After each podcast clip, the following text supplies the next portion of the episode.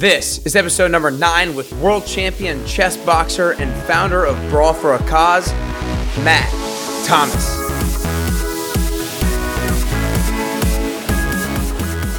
Welcome back to the Best You podcast. My name is Nick Carrier, fitness trainer and business owner. We all go through life a little bit differently, but we all have one common journey, and that's the journey to become the best version of ourselves. Each day we try to upgrade ourselves. We want to be better today than we were yesterday. That's why each week we bring you the tools and inspiration to help you become the best version of yourself and find your best you. Thanks for spending some time with me and Matt today. Matt is a world champion chess boxer. You're probably wondering what that is. Well, it's a match that goes back and forth between chess and boxing until checkmate or knockout. Pretty intense, right? Along with this, Matt has held a number of boxing events with his nonprofit called Brawl for a Cause, and most recently held an event at Mercedes Benz Stadium in Atlanta. Today, Matt and I talked about his journey from losing to a bunch of eight year olds to world champion. We talked about his own hero's journey and how the support of others has driven him to growing Brawl for a Cause to the level it's at today. If you're watching this on YouTube, give it a like and a comment. Engage with me. Subscribe there. If you're listening on iTunes, make a review. Move this thing up. The more reviews you write, the more people get access to these tools, tips, and inspiration. But for now, it's time. It's time to work on being our best self today with world champion chess boxer Matt Thomas.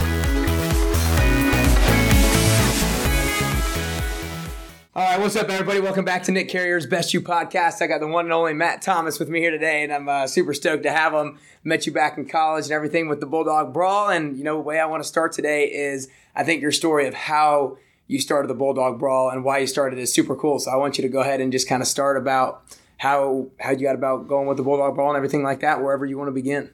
Sure. Well, I'm really excited to be here. Excited to reconnect with you after definitely. I think you know one of the last times I saw you, you were actually in the ring for, Right. for Bulldog Brawl. Um, so really cool. Thanks for reaching out. Yeah. Um, yeah. So uh, Bulldog Brawl uh, it was kind of how Brawl for a Cause started, and Yeah. Brawl for a Cause now is a, is a nonprofit.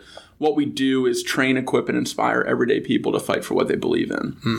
and it has become my it, it was a passion project and it's become my my career um, and and my mission so um, the way it started is uh, a little a little funny um, Yeah. so I I pledged a fraternity the fraternity that I pledged at Georgia was Kappa Sigma and one of the big reasons why I picked that fraternity is they were planning a interfraternity boxing event and the way that it was explained to me just sounded like the coolest thing ever. Yeah. So I didn't know if I wanted to fight in it or help plan it, but I knew I wanted to be involved.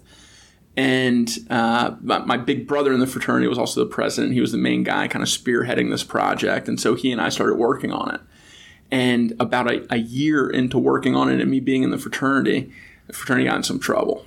And we were kicked off campus, our social calendar was revoked, and this event that we had been working on kind of died with the fraternity and I was bummed out, but there was other things to do on campus. So I, you know, I, I got involved in student government. I got involved in a, a philanthropy called UGA Heroes, and I worked my way up to the executive board of that. And one day, it was about ten of us on the board, and we were sitting around a table and we were kicking around fundraising ideas. And when it got around to me, I said, "Well, what about a charity boxing event? You Yeah. know, we're, we're called Hero. We could be a hero for these kids by literally fighting for them." Yeah. And people liked the idea, so they said, "Okay, like, what would we need to do this?" And I was like, "Well, I, I kind of, I've kind of done a lot of the work already. Like, Yeah. here's here's some stuff that we need." And they said, "Okay, we'll get us a budget, and, and we'll talk about it in our next meeting." So I went out, I, I figured out what a budget would be. I, I um, figured out dates for the Georgia Theater, which had just reopened from from burning down Right. uh, the previous year, and I. I talked to about 10 people that said that they would be interested in fighting in this thing. So I came back to the next meeting and I was like, hey, you know, here's my uh, event model. Here's how much money I need. Here's some potential dates. And here's some people that are ready to compete. Yeah. So I thought it was like an easy, like, yes, Sure. let's go. Yeah. And uh, they said, well, you know, we talked to our, our national organization based in Atlanta, and um, we don't know if we want to take on the risk of a, of a combat sports Yeah. event, and we're not sure how it looks, and um, you know, maybe maybe this isn't such a good idea. And I, I was pretty bummed, and um, I said, okay, is this like a never thing? They said, well, maybe next year. Yeah. I was like, I don't want to wait till next year. Right. So I got permission to uh, go and try to do it myself, and and basically what what I said was all the money will still go to UGA Heroes. It just won't be under the Hero Yeah. umbrella. It'll it'll be me taking on the risk. It'll Mm-hmm. be me buying the insurance, me uh, supporting the sanction, recruiting the fighters, getting the date, and all that stuff. So that's what we did. We um, we, we set the date for about three months out Okay. and uh, booked the Georgia Theater, put a ring on the stage. We had 44 people fight in the first event, 22 bouts. We raised $12,000, Yeah. which was $1 for every child affected by HIV AIDS in the state of Georgia, which is what Hero uh, benefits. And um, that experience completely changed my life. I, I took, you know, an idea that um, I, I didn't come up with. Yeah. You know, that- that people have been doing fraternity boxing events or charity boxing events or whatever for a long time, but um, there was still an, an idea point of this process where it hadn't been done at Georgia. Yeah, hundred percent. and uh, and then I, I I walked through all the steps of of making that vision a reality. Yeah. And What I want to ask you, why do you think that you were able to take on the risk yourself, or willing to take on the risk that yourself, and had the faith that you were going to be able to make it happen?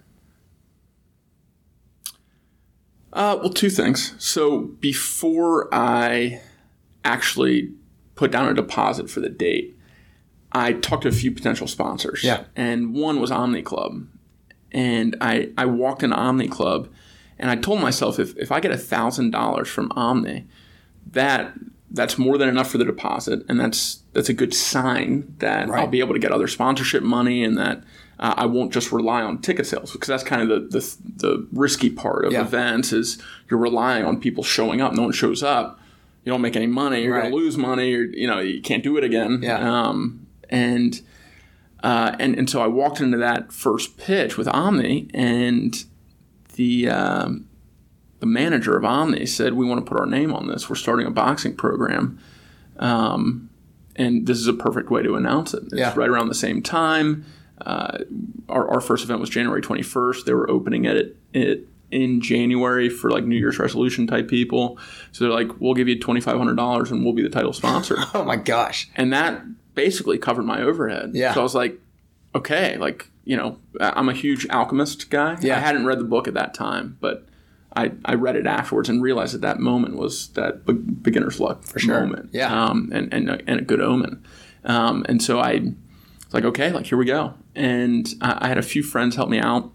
UGA Heroes still helped get the word out about what we were doing. Um, but it was mostly my friends or friends of friends that signed up to fight. So I, I knew basically everyone in the event. Yeah, And um, and so when the event rolled around, um, I watched my friends fight each other.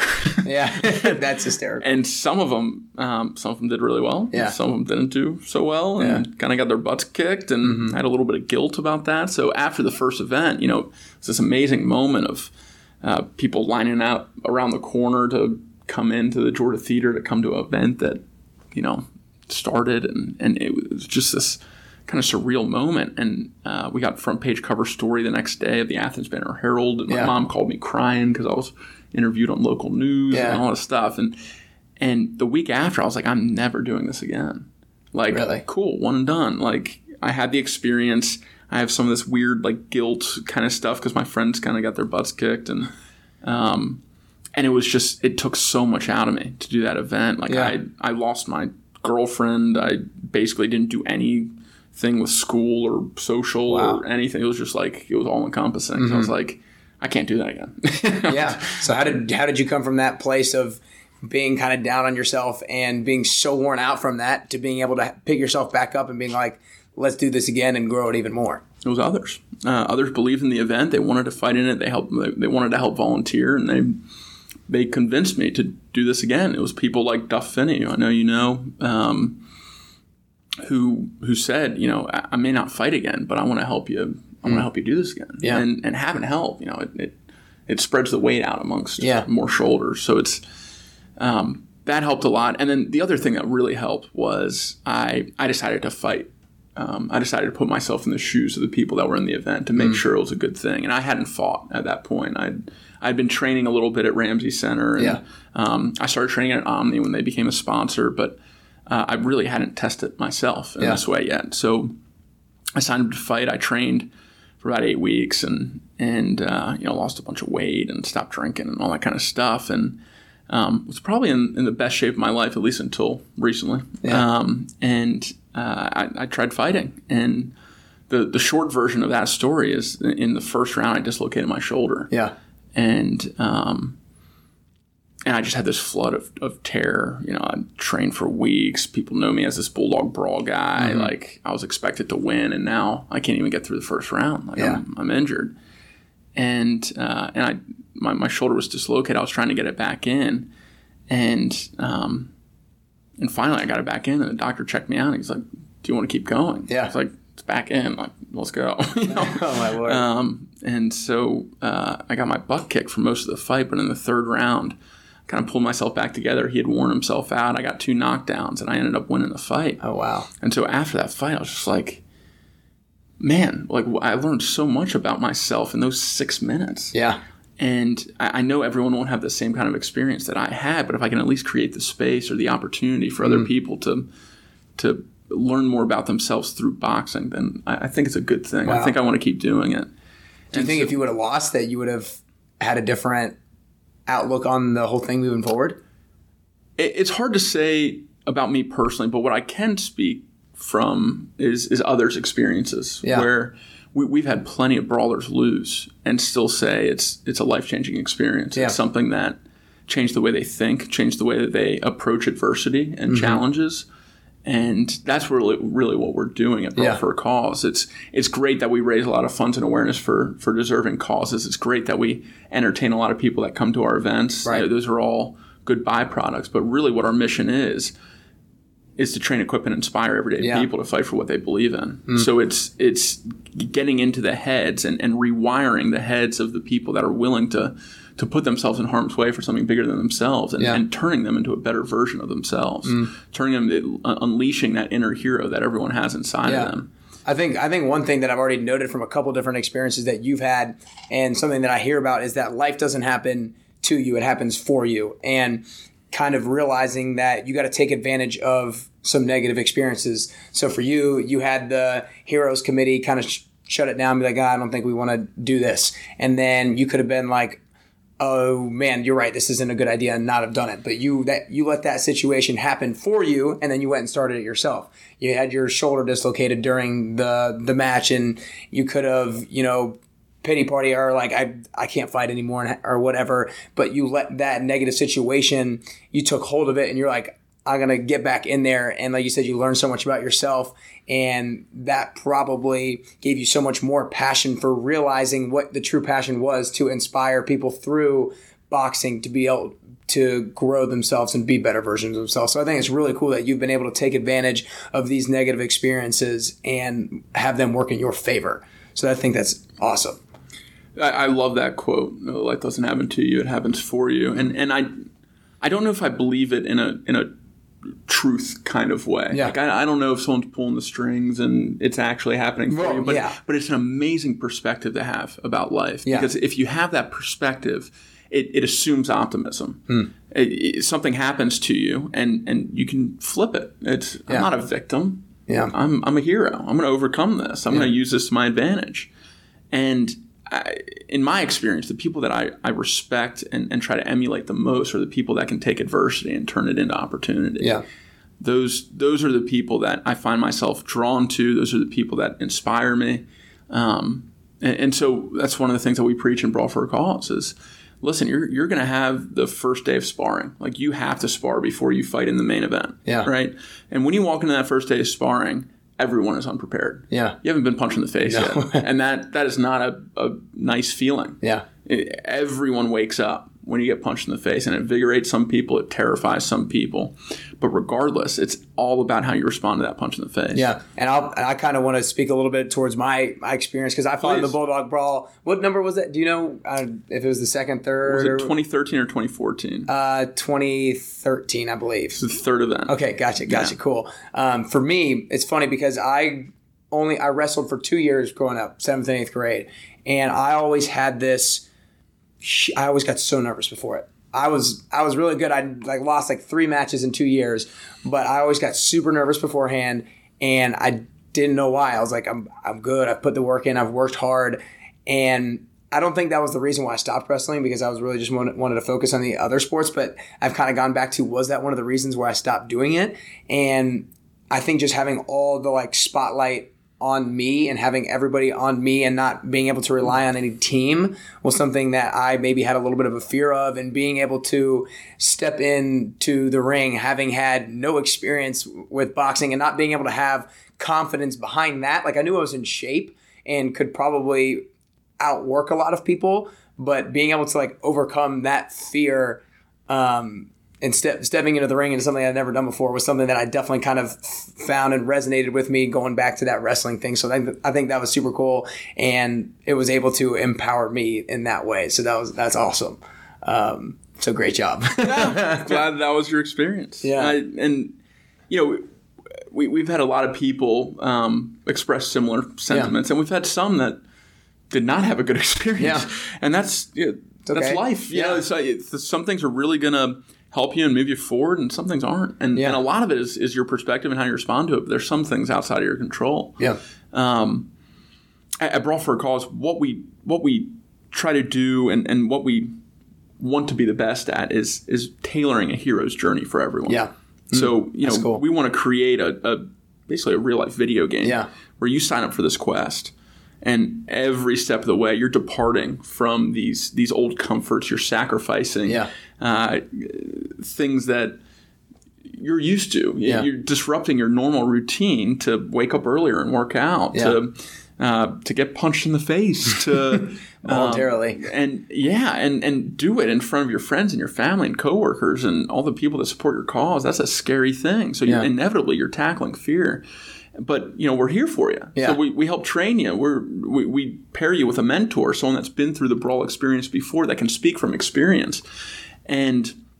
Um, and, and after you go through that training, we start introducing some trials for you. Yeah. So the first time you make fundraising calls, it's a scary thing. Oh, for sure. Hey, I, I would rather get punched in the face 10 times than make, than make one call asking people for money. It's yeah. a tough thing to do. Yeah. But that's part of the brawl experience. It's, it's more of a fundraiser than a fight. Yeah. So, you know, we're, we're training people to get outside of that comfort zone and, and know that their heart is in the right place as mm-hmm. long as their cause comes first they're they're doing the right thing. If they're, yeah. if they're asking someone to to raise money, if they can give, great. If they can't give, now they know what you're doing and yeah. why you're doing it. That's important. And so, um, you know, the, the the fundraising call is a trial. The first sparring day is a trial. Yeah. We, we introduce these trials where it starts to build up. Yeah. And, and kind of callous your mind, but build up this confidence. Yeah. And uh, you're resilient to more of those things that come up in in life and in your and in brawl for a cause moving forward. Exactly, because eventually it parallels to life. Yeah. But in the moment, you're just like, this is hard, yeah. and I got through it. This is hard, and I got through it. Mm-hmm. But you're building up that momentum going into the main event, that yeah. main day. And uh, there's there's a book I love that I, I I've based a lot of this on called The Hero with a Thousand Faces. Okay. It's by a, a academic and um, turned writer and speaker named Joseph Campbell. And what he did is he, he took heroes' journeys from every culture, every religion, and he put them all right up next to each other. It doesn't matter the time period. It doesn't matter the uh, the, the, religion. It, it, the, all heroes' journeys have these same tenets, these same plot points. Okay. And and so he says this is what a hero's journey is, and then he he contrasts them too. So he says, you know, this is why Jesus is different than Buddha. They're, they're cultural expressions of yeah. why um, you know the, the West uh, resonates with a servant leader and why the East resonates with uh, searching inward for enlightenment. Mm-hmm. And and he go, he breaks down these heroes' journeys into these really uh, consumable, really applicable ways that I love. And so what what I want the, the brawler's journey to be is, is is one of those experiences, but for the modern day and yeah. for everyday heroes that can fight for the change they want to see in the world in their own way. And so the, the final step of every hero's journey is facing the dragon. Mm-hmm. It's the antagonist moment where you're you're fighting the final boss. Yeah. Um, but what all the heroes learn is it's not about defeating someone else. It's about taking on some sort of fatal flaw or some sort of insecurity or some sort of fear within yourself. Facing the dragon has nothing to do with with facing anything Yeah. external. It's internal. It's it's a battle against the, the former version of yourself that Yeah. you need to overcome in order to become that hero. Yeah. And, um, and and a lot of our brawlers experience that. They they realize, hey, what I was scared about coming into this, I overcame, and I'm a different person because Yeah. of it. And that's a that's a power. I'm getting goosebumps talking Yeah. about it. It's, it's something I, I deeply care about. It's something I believe in. And, um, and and once they do that, you- you're changed. And and with that experience, the reason why we have this mentorship program, once you go through the brawler's journey, you give back is is what brings that hero's journey full circle. Is, is something that Campbell calls passing the boon. Yeah. And the boon is that that that ex- that, that, that empirical evidence that the hero's journey is true. Yeah. And and that um, and that others can do it too. It's not just reserved for these select few that are Achilles or or um, you know these these mythical figures that that don't actually exist. No, everyone's Yeah. a hero. Everyone can do this. Um, no no one's special, right? Yeah. It- like everyone can. Uh, have the kind of perspective that life is happening for you. Everyone can have the kind of perspective that when adversity comes, I'm going to turn it into opportunity. Yeah. Um, and this is just one way to do that. Yeah, hundred percent. And I think that, like like you said, it's just one way to do it. There's so many different ways for people to kind of realize how to defeat that inner dragon, like you were talking about. Um, and it's just about about finding those different ways that res- that resonate with you. Um, but what so what I want to talk about now is, um, I know that you just recently are going full time with Brawl for a Cause, right? Uh, How how long ago was that decision?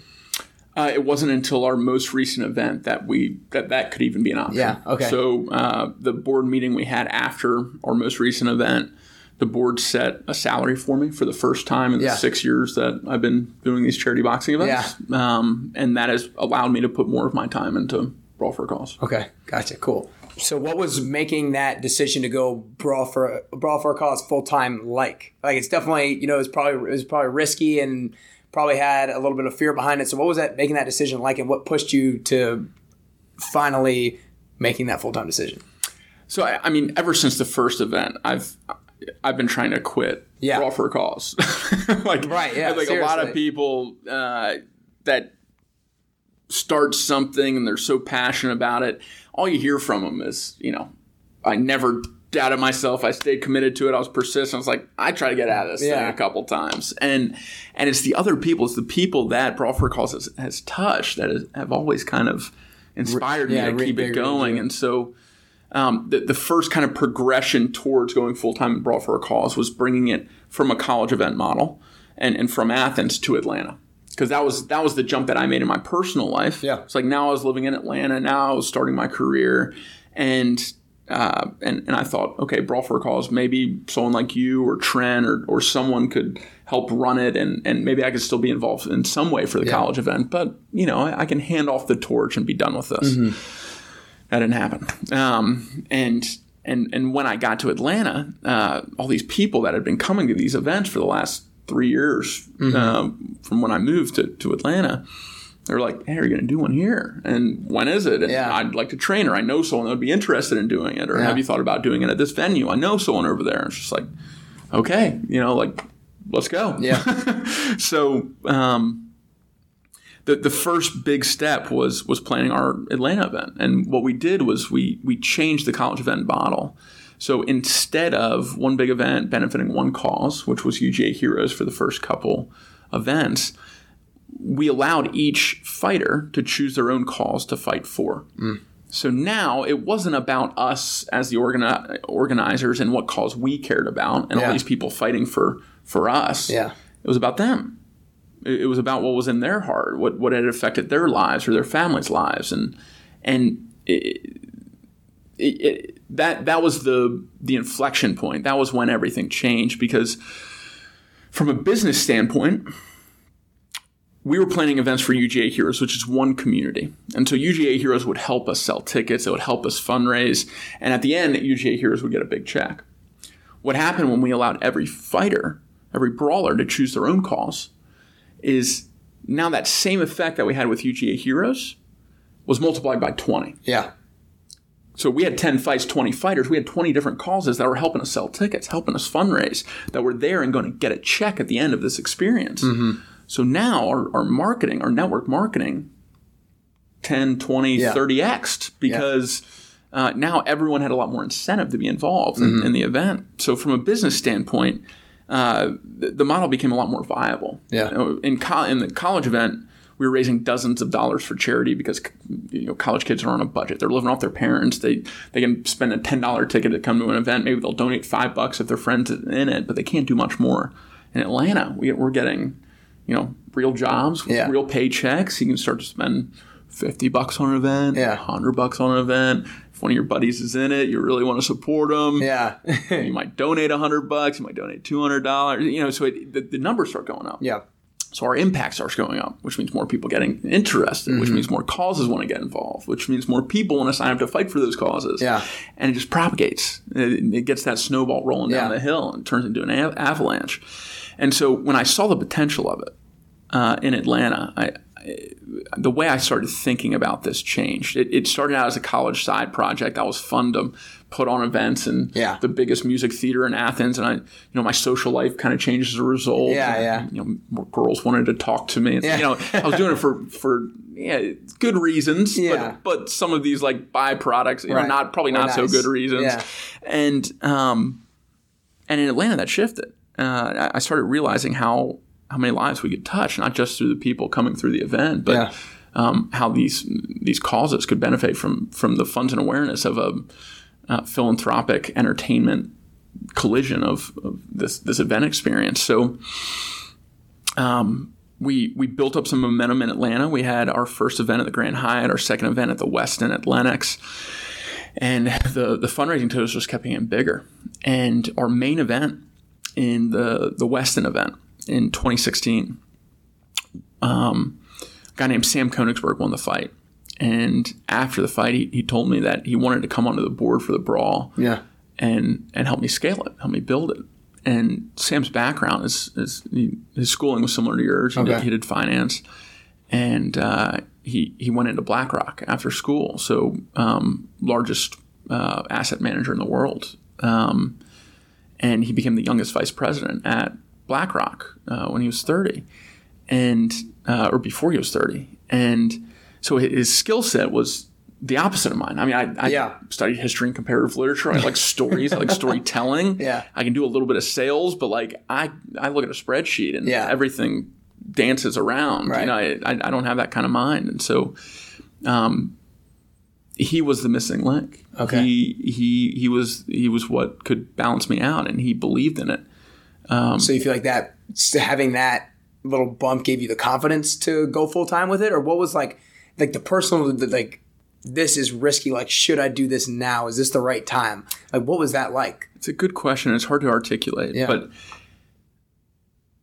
seeing someone like him believe in this thing that I hadn't taken as seriously as I should have, Yeah.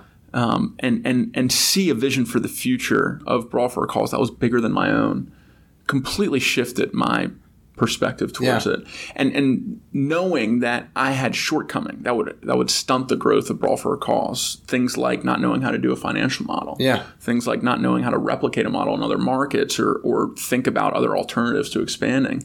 Uh, basically, just all this business experience that I was lacking was was in this other person that had a bigger vision for my thing than I had, and um, it rocked my world. And he was part of an investment group called Rise Ventures that had a connection to Mercedes-Benz Stadium. Yeah. and they had purchased a field level suite.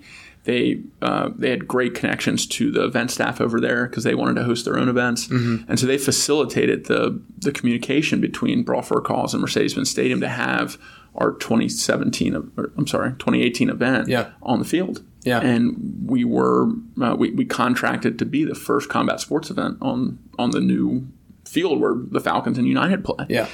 And uh, it was this time last year that we signed the contract. And um, and I think back to that, and uh, well, first and foremost, I had no idea what I was signing up for. Yeah, um, and and I may not have done it had I had I known you were. um, because working with an organization with uh, with so so many people working under that umbrella because Mercedes-Benz Stadium is owned by Arthur Blank Sports Entertainment, Right. Which is which, which also owns Falcons and United, and so they just have a massive team. They have an army, and um, and they're protecting the the piggy bank of, of Yeah. a billionaire, um, and. And I, you know, it's just me and Sam Yeah. and, and some volunteers. You know, you know, I'm, I'm absolutely fascinated right now in something very in particular. Like you said, ever since that first event, you've been trying to find kind of a way out of it. You haven't. You've needed other people's passion to kind of reel you back in and reinvigorate you and light that fire. Why do you think that that was? Like, why did you not have the the confidence in it, or maybe the confidence in yourself to make it happen? Like, why did you need other people to light that fire for you? I saw myself doing other things. I, I, grew up wanting to be a lawyer. I went to law school. I ended up withdrawing in, lar- in a large part because of the success of Brawl for a Cause. I, I, went into tech entrepreneurship working in this building where we are, Atlanta Tech Village, for a company called SalesLoft. Left them to join another company called Roadie. Both startups did extremely well. SalesLoft, I mean, they're they're at like 300 employees now. Roadie's doing business with Macy's and Home Depot and Delta. They're doing extremely well. Mm-hmm and I was an early employee at both, I could be riding those wagons off into the sunset. Yeah. Just, um, and I, I guess my ego, my my, um, you know, you know what my, I, I I think it's that almost like society, not like I'm trying to figure out the best way to to verbalize it, but like maybe society just thinking that you were supposed to go do something else and not really realizing that and giving yourself the permission to go after this thing. Look, being a lawyer is sexy. You know, I, I, I grew up I grew up playing chess, and I saw being a lawyer as playing chess in a courtroom for the rest of my life, hmm. and getting paid really well to do it. Yeah. And then being a tech entrepreneur, especially in our generation, is like the top of the pyramid. Yeah. People want to be Jobs. People want to be Zuck. You know, like it. It's. Uh,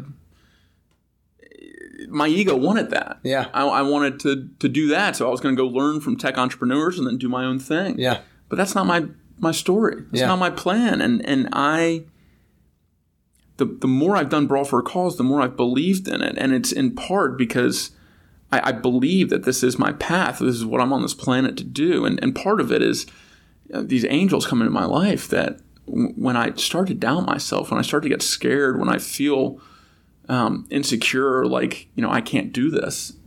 I, am no longer alone. Yeah, there's someone else getting in the the trenches with me, picking mm-hmm. up a shovel and helping me dig. Yeah, and uh, that's everything. I mean, and that's what we're building with Brawl for a Cause. It's a community. For, first and foremost, it's for the brawlers. It's for the heroes that can go out there and change the world. And that brawler community is growing. It's becoming more and more powerful.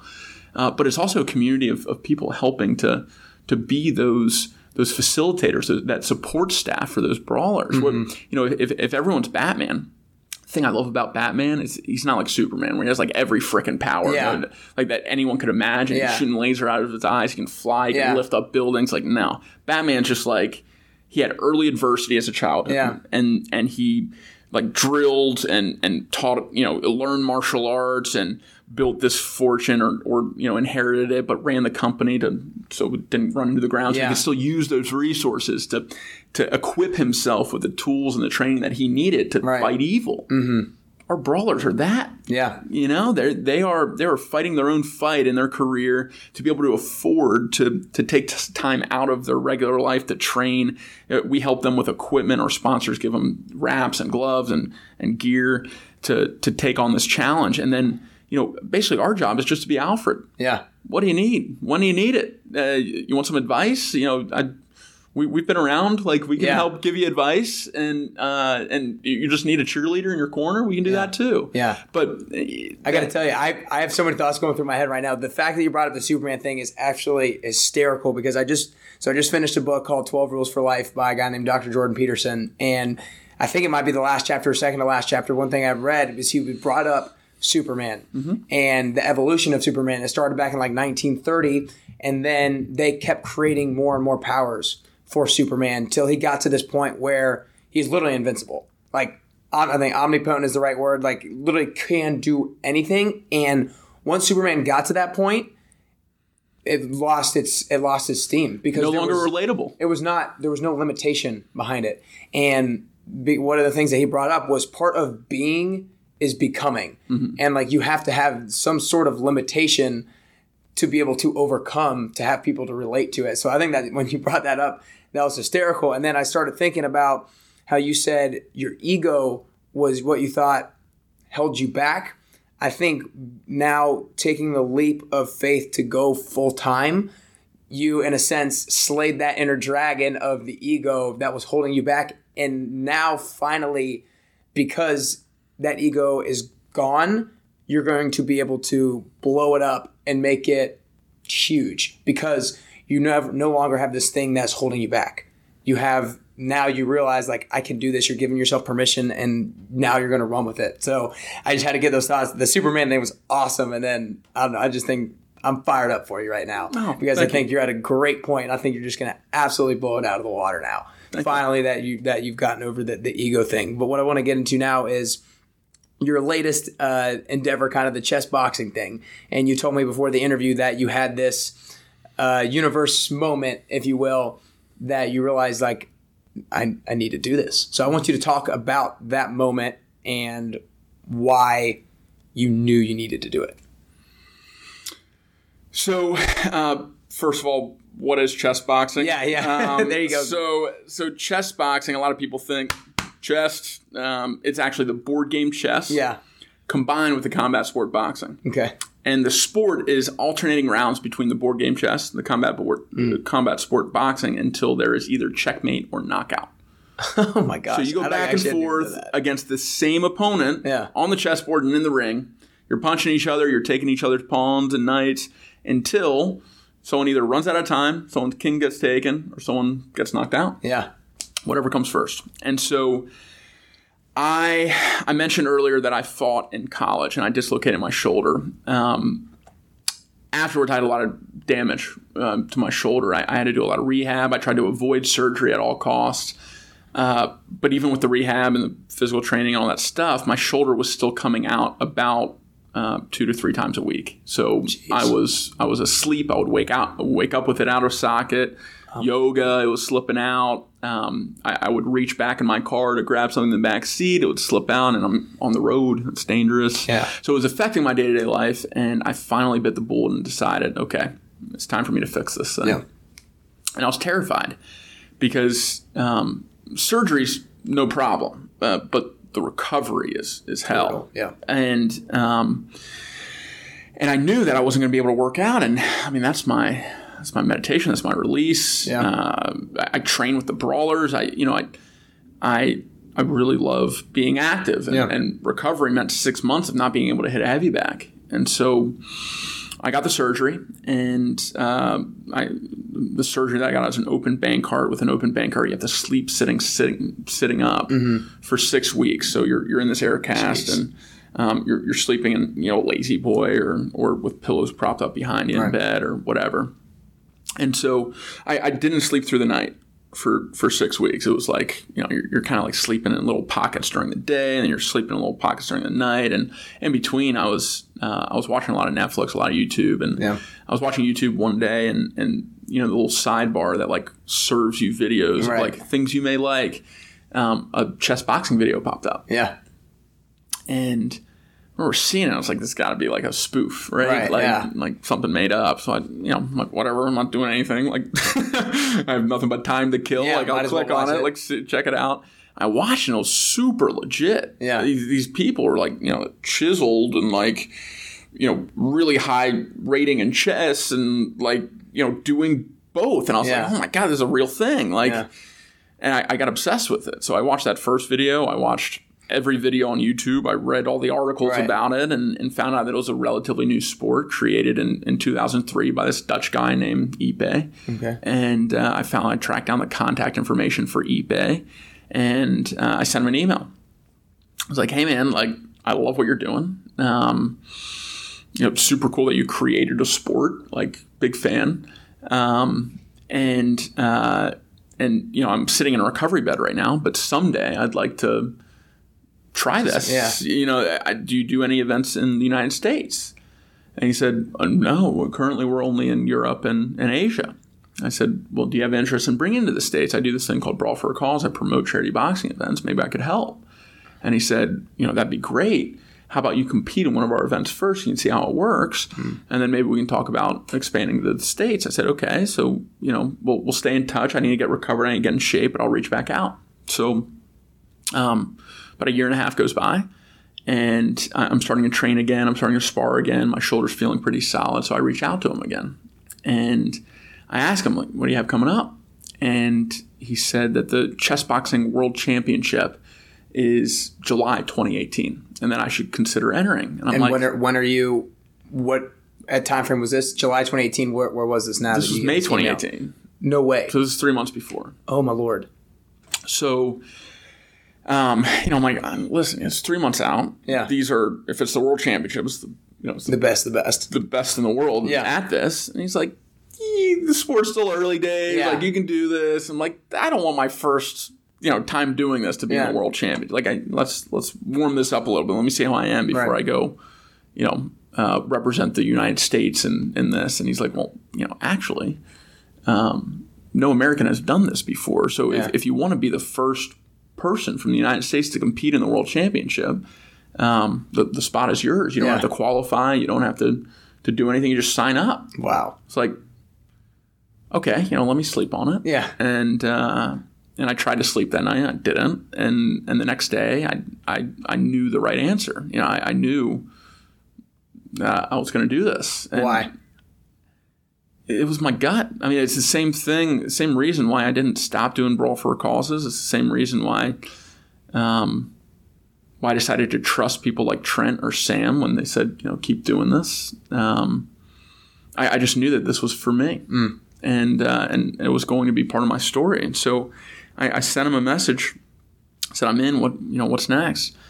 And uh, he sent me like a kind of like a rough training program, um, but it was based on the assumption that I had other people around me that I could train Yeah, with yeah, in right. chess boxing. So it, it didn't it honestly didn't really help me much. Yeah. Um, and so I, I, I had about I had about eight weeks to write my own training program and and to basically navigate my own brawler's journey. I signed up for this thing that I'd never done. I was scared to do it. I was Yeah. going up against people that were much more experienced than I was, and on top of all of that, I had to fly across the world to go compete in it because Yeah. the World Championship was in Calcutta, India.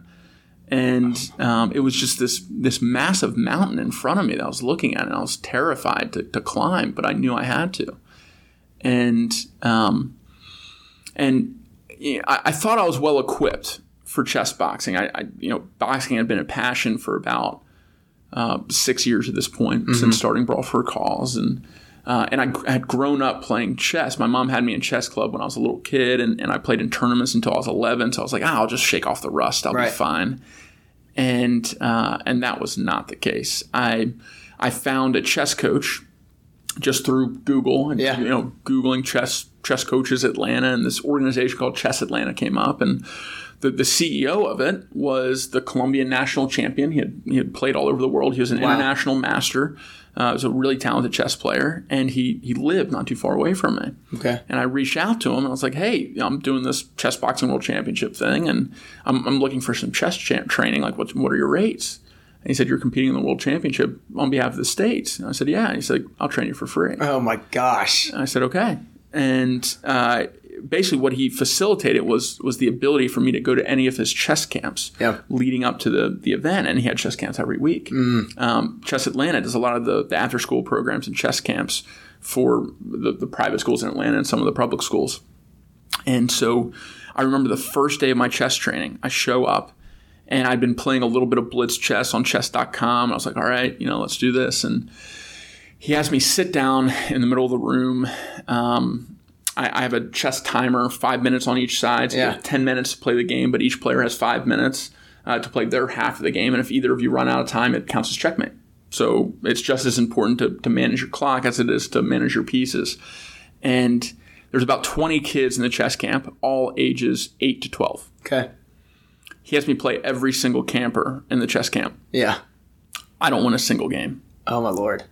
So I have distracted eight year olds Yeah. that are like looking around the room, watching the game that's happening next to ours, destroying me, Eight year olds. checkmating me. Eight year olds. And you're how old? I'm 28.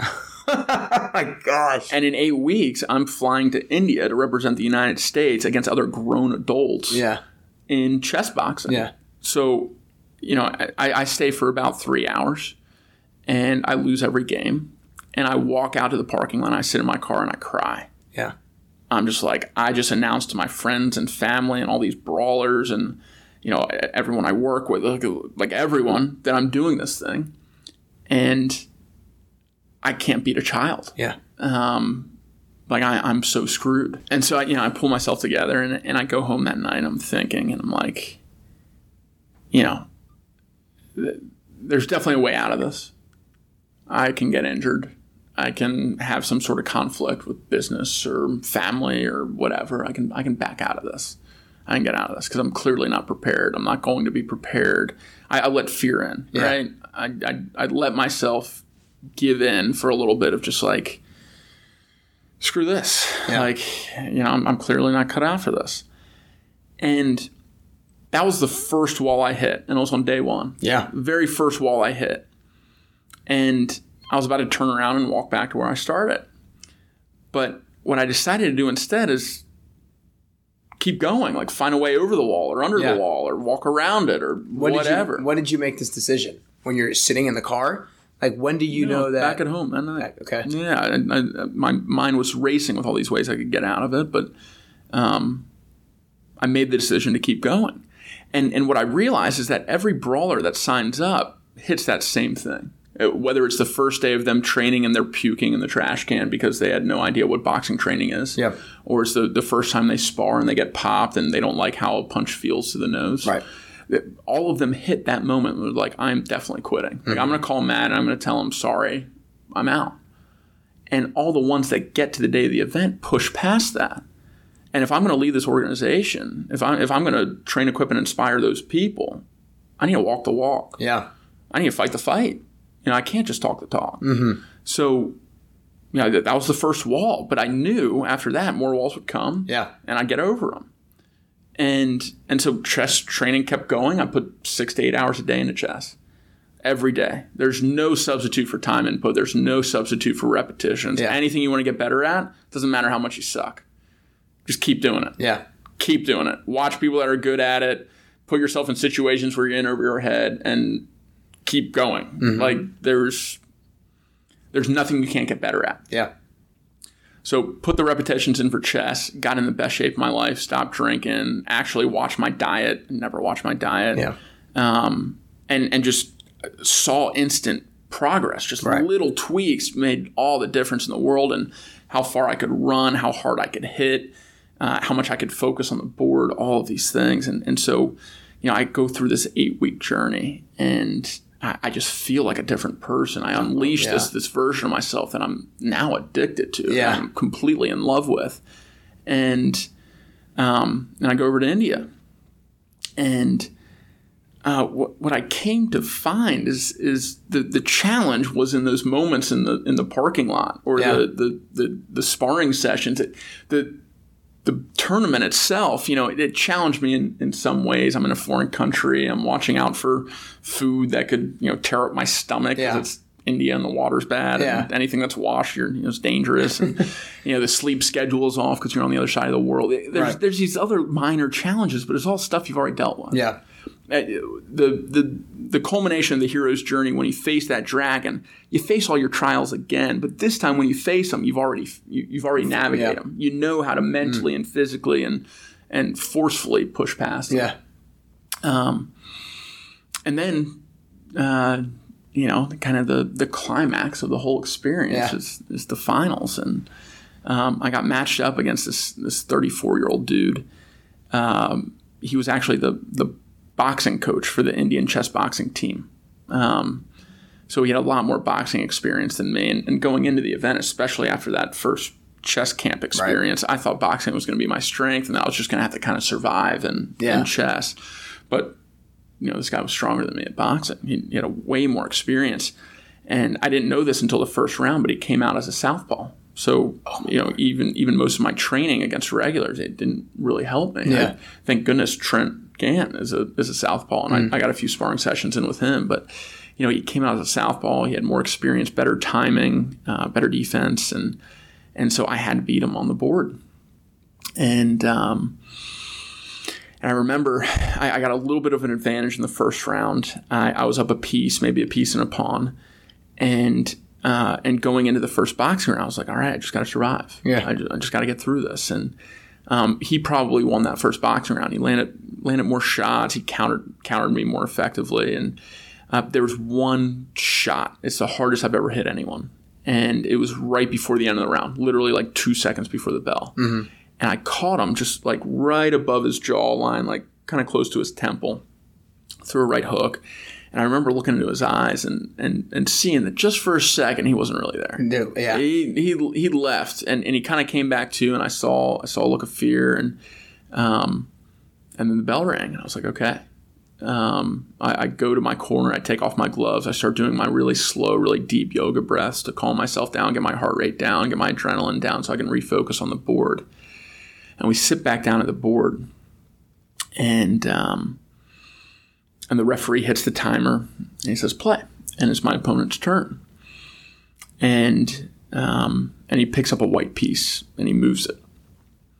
And there's video of this and I, I watched the video. And it made me crack up. And I'm, I'm like I'm bewildered. Yeah. I look down. I'm like he just moved the white piece. Like I thought I was white. I look down. I'm like I'm definitely white.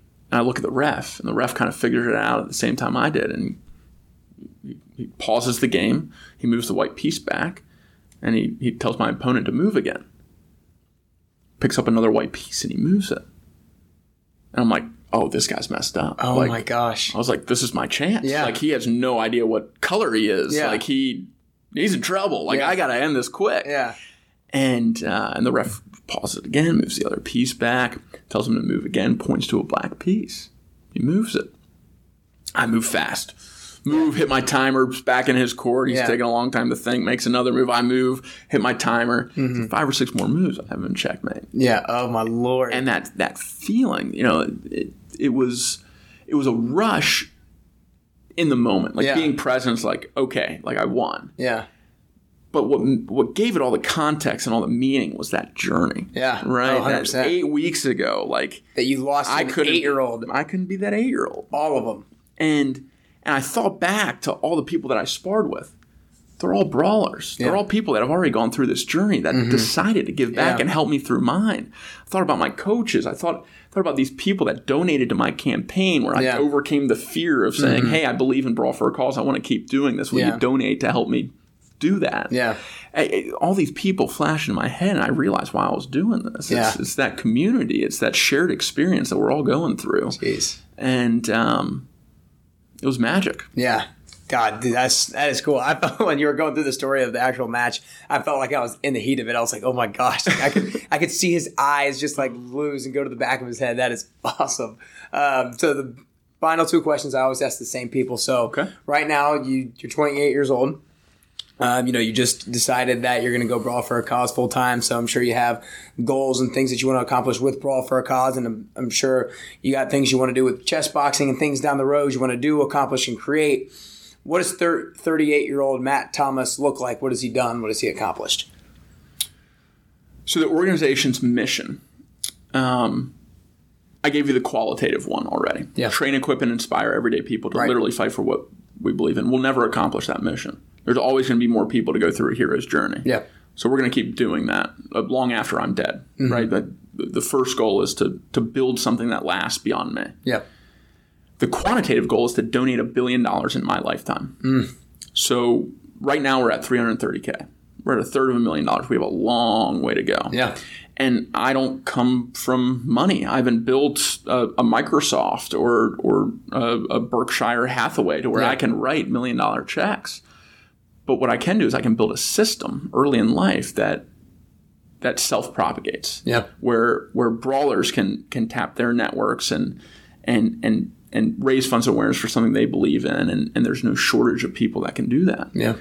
and so my belief is that we will stand on the shoulders of giants our, our success is tied to who is willing to step into the ring step into the arena and fight for what they believe in and so 38 year old matt I, I would love to have accomplished that goal of, of a billion dollars Gotcha. That's awesome. um, and the the way that we'll do that is is uh, through a combination of what we've already done, which is really focusing on the the experience of the brawler. Yeah. The more that we can invest in them, That's key. The the more that uh, this organization will, will grow and Right. benefit.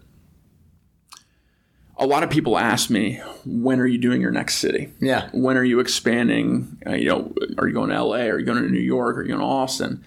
And for a while, I thought that was the best path forward.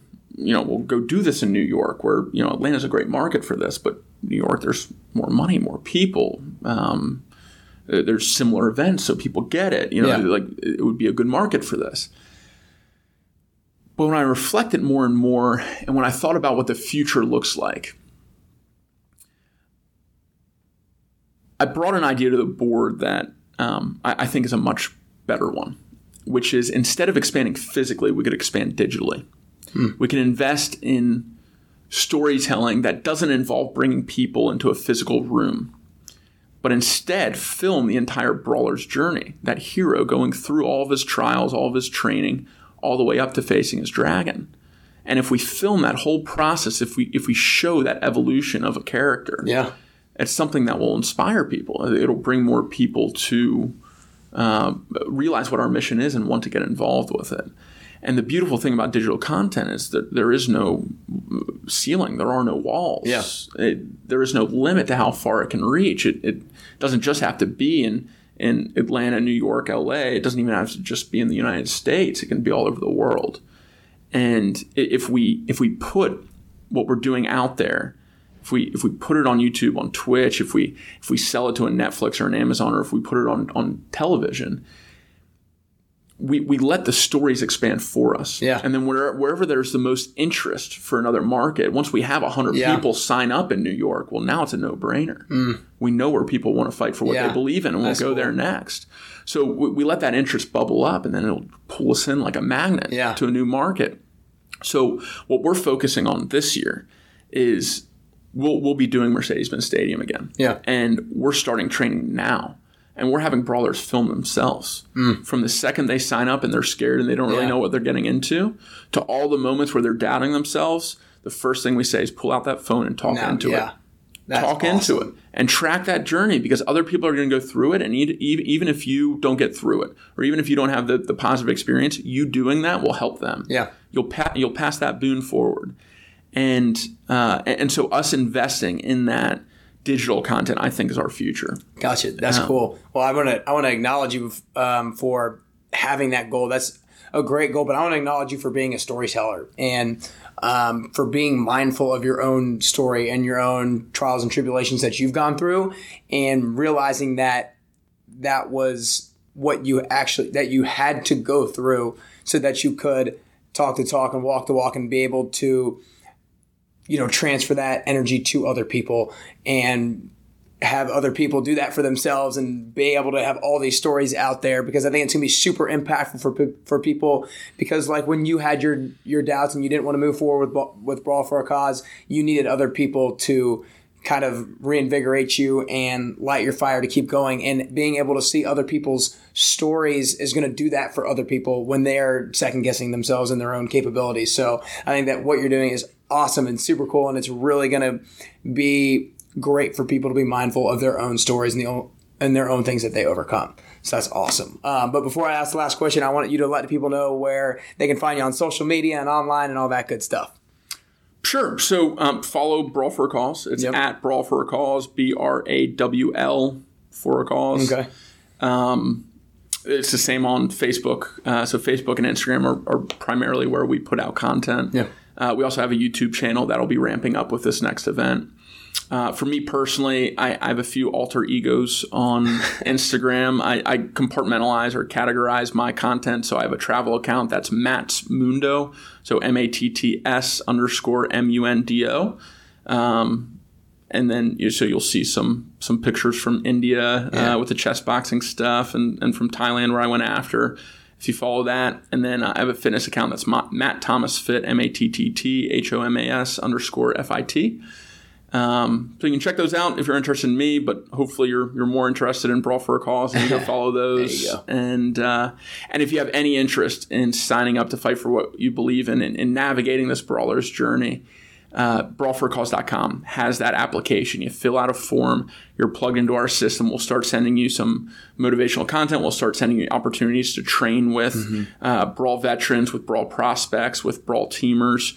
Um, and you can get you can get involved in our community. That's awesome. Such a great way to write your own story and then be able to you know deliver and be able to give that to other people and and transfer that energy and um, everything like that. So that's awesome, dude. Um, last question I always ask everybody is being the best version of yourself to me is a, a, constant journey. I don't know if we're ever at that best version of ourselves, but um, you know we're always trying to upgrade ourselves better today than we were yesterday, better tomorrow than we were today, and that sort of thing. So what I want to ask you is, for you personally, if you could do or work on three things to help become that best version of yourself, that best Matt Thomas that you could be, what are those three things that you could do or three things that you could work on? So, this chapter of my life is focused on exploration and building Brawl for a Cause. So, I'm exploring myself, I'm knowing myself, I'm loving myself. I do that through travel and through fitness. And I, I think exploring the world is something that everyone should do while they're young because it's not about seeing the Eiffel Tower or Machu Picchu or the Taj Mahal it's about seeing yourself in different uncomfortable scenarios and mm. learning how you react to your uncomfort zone. And uh, that has been pivotal to, to my growth, my evolution, and, and knowing and loving myself. Um, I'm focused on building the brawl, the brawl right now because I want to do that for the rest of my life, and I wanted to exist beyond, um, you know, this this life, this yeah. this vessel. Um, and I know that I have more time and more bandwidth to be able to do that now yeah. than I would when I have more priorities like yeah. a family. Um, so, what I want to start working on for the next chapter is becoming the best human husband and father that I can possibly be. Mm. And that starts now. Um, I, I, don't have any prospects for who uh, my life partner is, yeah. which means that there are no kids in the picture yet. But the the actions that I take today, the the habits that I'm building, the the ways that I'm thinking about human interaction and self interaction will all affect that future life partner and yep. those those kids that all help shape for this world. And uh, and so something that I'm planting the seeds for now is is becoming that best version of myself or or that best human husband and father that I can possibly be. So um, that can be things as simple as learning how to cook. Yeah. People need to eat. And uh, the, the, the more you can cook healthy food and, and provide for your family in that way, the, the better human husband and father you're going to be. Yeah. So teach myself how to cook. It's easy. YouTube yeah. has everything. And, yeah. and I have friends that are, are chefs and um, you know there, there are books out there like four hour chef where you can you can do it in a very like efficient min max kind of way so cooking is one way, um, journaling is another. Knowing myself, knowing how to work through issues, having a life manual that you can look back on and say, yeah. "Hey, last time I was depressed, here, here's how I got out of it." Yeah. Or, or last time I was on top of the world, here's how I fell. How can I avoid those pitfalls this time? Mm. Um, I, I think those are extremely important practices that yeah. everyone can put into effect today uh, that will pay off, pay dividends for the rest of your life. Yeah. Awesome, dude. Well, that's all we got. I appreciate you coming in. That yeah. was awesome, dude. Sure.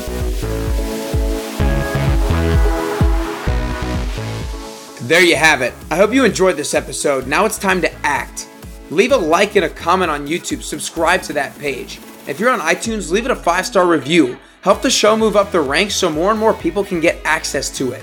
Feel free to take a screenshot of this episode and let me know you're listening on Instagram. Matt's philosophical perspective on the hero's journey is something that inspires me. It drives me to create my own journey, to write my own story, and to come out victorious. He's found such a cool, unique way to empower others to step outside of their comfort zone and create a challenge for themselves. Thanks so much for listening. Keep taking consistent action every single day. Now it's time to go out and upgrade yourself today to get closer and closer to your best you.